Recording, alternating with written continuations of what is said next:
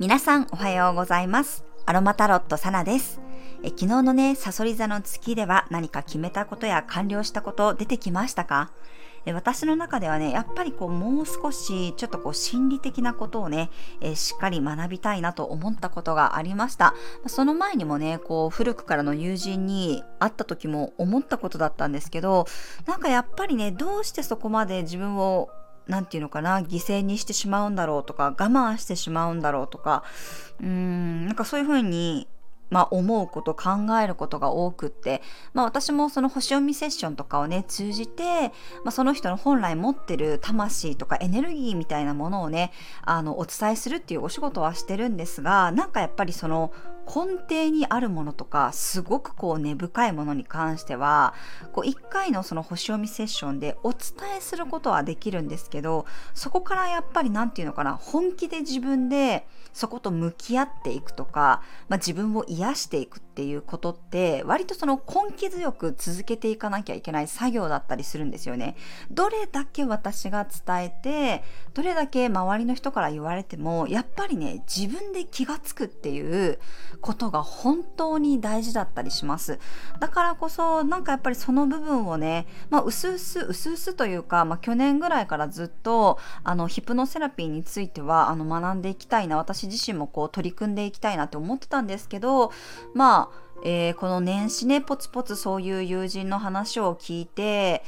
うん過ごしているうちになんかやっぱりそういう人多いよなっていうのを感じて何かもっとこう自分にできることないのかなっていうことをねすごく考えてあやっぱりもう少しこのことについて勉強していこうとか、え2023年はねあのここに取り組んでいこうかなっていうことをちょっと自分の中ですごくこう決めれたというかね意識できた一日でした。私のセッションでもねよくお伝えしてるんですけどやっぱり何かこう他の人に何かをやってあげるとか他の人を満たしてあげる前に一番はやっぱり絶対自分なんですよ。自分を満たした上でないと誰かをこう幸せにするとか誰かのためにっていうことは本来できないんですよね。自分が一番幸せになって自分が満たされるからそういうことがあの残ったというか余ったエネルギーでできるようになるのでまずはやっぱり自分を丸ごと受け入れるとか認めるっていうことがすごく大切になってくるのでそこを何て言うのかな取り戻すっていう感じですね。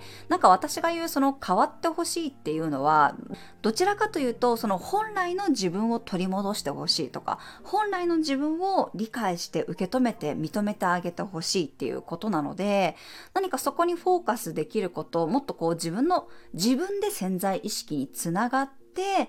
そこの感覚を思い出すとか取り戻すっていうことがね、えー、ヒプノセラピーを通じて私がガイド役として、うん、できるようになったらいいかなと思っています。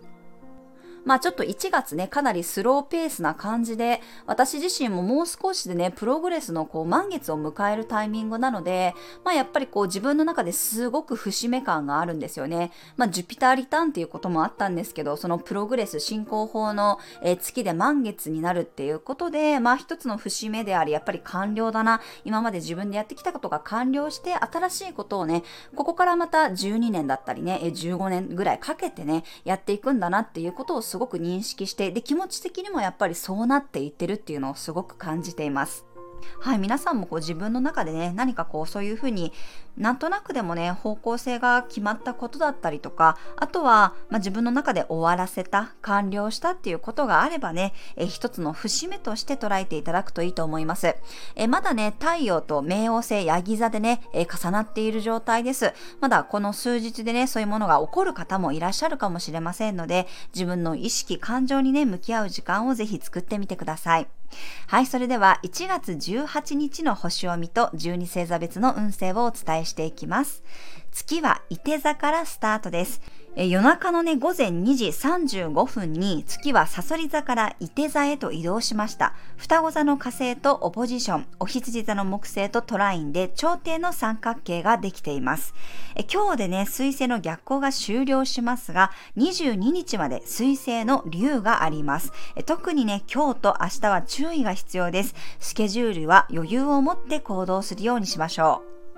今日は伊手座の月であり、双子座火星との絡みがあるので、喧嘩するとね、一気に燃え上がるようなエネルギーがあります。口論になりやすかったりとかね、ついついこう火がついてカットしやすいので、まあ車の運転とかトラブルですね、喧嘩にも注意してください。ヤギ座で太陽と冥王星が重なりね、何かこう結果が出たり完了して、新しい自分のこうやる気スイッチは入りやすいかもしれません。そこに対してね、お羊座木星が応援に入っているので、何かこう誰かとのっていうよりは自分のことでパワーを使うようにね、意識していただくといいと思います。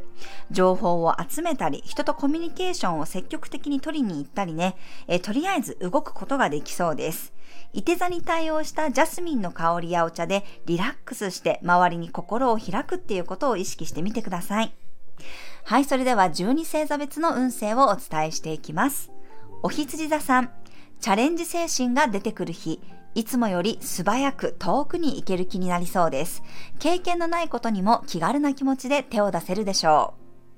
お牛座さん、自分主体で動くより周りに委ねてみるといい日。譲られたものや任されたものもひとまず受け取ってみましょう。双子座さん、人との交流が熱くなりそうな日、討論が白熱しそうです。熱が入りすぎたら、さっと引いて冷静さを取り戻しましょう。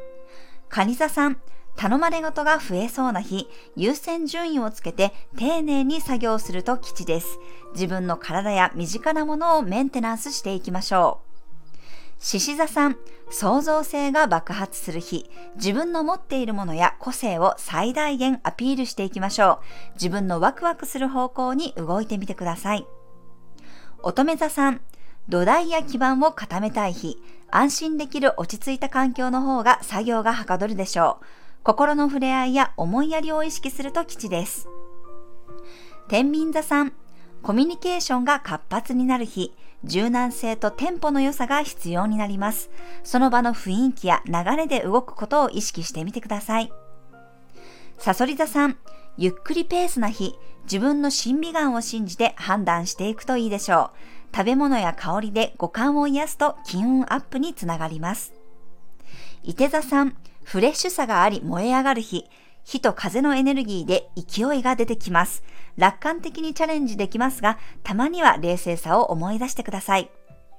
ヤギ座さん、節目や完了を意識したい日、けじめをつけたり覚悟することで新しい未来が広がっていきます。今まで積み上げてきたものとこれからの未来を見比べてみましょう。水亀座さん、ぐんぐん広がる日、いろんなものや人とつながりやすいです。ネットや電波を通じて拡散されるものがあるかもしれません。未来のビジョンを大切にしてください。魚座さん、やるべきことに力を発揮できる日、段取りよく物事を進めていけそうです。古き良きものがラッキーアイテム、年長者の意見は取り入れてみてください。はい、以上が12星座別のメッセージとなります。それでは皆さん素敵な一日をお過ごしください。お出かけの方は気をつけていってらっしゃい。